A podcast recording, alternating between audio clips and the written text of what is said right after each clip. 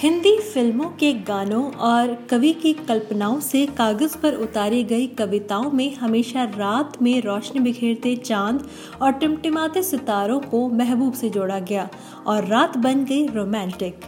लेकिन आज के दौर में चाँद तारों को सैर सपाटे से भी जोड़ा जा रहा है। जी, अगर आप सोच रहे हैं कि मैं स्पेस घूमने की बात कर रही हूँ तो नहीं, बिल्कुल नहीं, मैं स्पेस घूमने की बात नहीं कर रही और ना ही ज़्यादा खर्चा करने की। हेलो सब्सक्राइबर्स बूंदे पॉडकास्ट में आप सुन रहे हैं मुझे, यानी अपनी दोस्त ऐश्वर्या को। इस एपिसोड में मैं आपको बता रही हूँ एक नए टूरिज़्म के बारे में, जिसे एस्ट्रो टूरिज़्म कहा जाता है।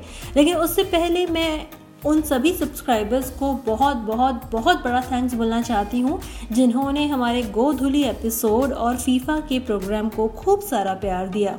यही नहीं, पंजाबी शादी में खोते रीति रिवाज पर बने पंजाबी एपिसोड को भी खूब पसंद किया गया।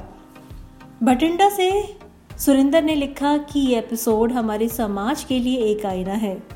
वहीं भोपाल से इकबाल ने तपस्सुम पर बने हमारे प्रोग्राम की खूब तारीफ़ करी। वापस लौटते हैं अपने टॉपिक एस्ट्रो टूरिज़्म पर।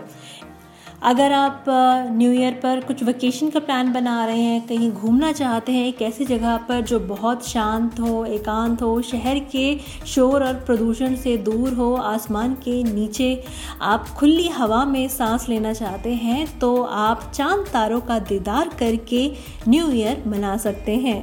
इन दिनों एस्ट्रो टूरिज़्म का खूब ट्रेंड चल रहा है।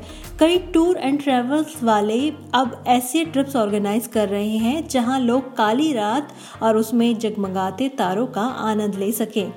वैसे इस लिस्ट में लद्दाख और स्पीति का नाम भी आता है, लेकिन इस समय वहाँ बहुत ठंड है। तो ऐसे में खुले आसमान के नीचे रात बिताना तो बिल्कुल आसान नहीं है।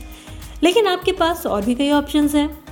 तमिलनाडु के कौडे कनाल राजस्थान और गुजरात के कच्छ, कर्नाटक के कुर्ग, अंडमान निकोबार के नील आइलैंड और राजस्थान के जैसलमेर में आप एस्ट्रो टूरिज़्म को एंजॉय कर सकते हैं।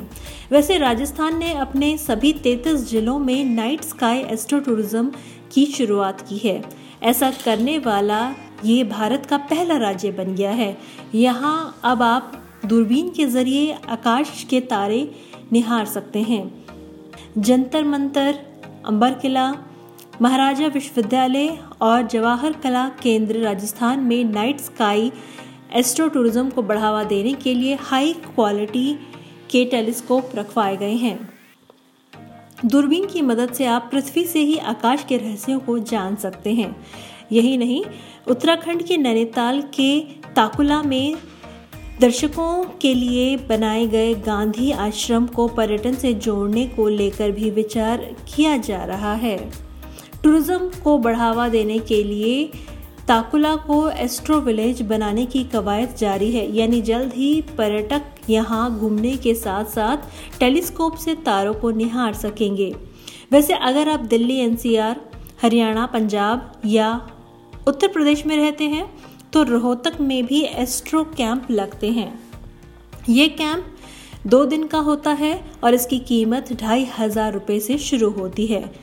तो अगर आप नासा या इसरो के स्पेस मिशन की खबरों को देखकर एक्साइटेड हो जाते हैं, या फिर आप पेरेंट्स और अपने बच्चों को एस्ट्रोनॉट बनाने की चाहत रखते हैं तो इस साल का स्वागत एस्ट्रो टूरिज़्म का मज़ा लेकर कर सकते हैं। तो सोच क्या रहे हैं? अभी कुर्ग कौडे कनाल राजस्थान या अंडमान की टिकट बुक कर लीजिए और चाँद तारों का दीदार करने के साथ ही इन जगहों का भी आनंद उठाएँ। कैसे लगा आपको ये एपिसोड और बूंदे पॉडकास्ट के बाकी प्रोग्राम आपको कैसे लगते हैं? इस बारे में आप हमें बता सकते हैं Boonde dot podcast at Gmail dot com पर मेल भेज कर या फिर यूट्यूब या फिर इंस्टाग्राम पर कमेंट भी कर सकते हैं। तो सब्सक्राइबर्स अब मैं चलती हूँ, लेकिन बूंदे पॉडकास्ट के बाकी प्रोग्राम सुनते रहिए Spotify Saavn Gaana Amazon Music और गूगल पॉडकास्ट पे।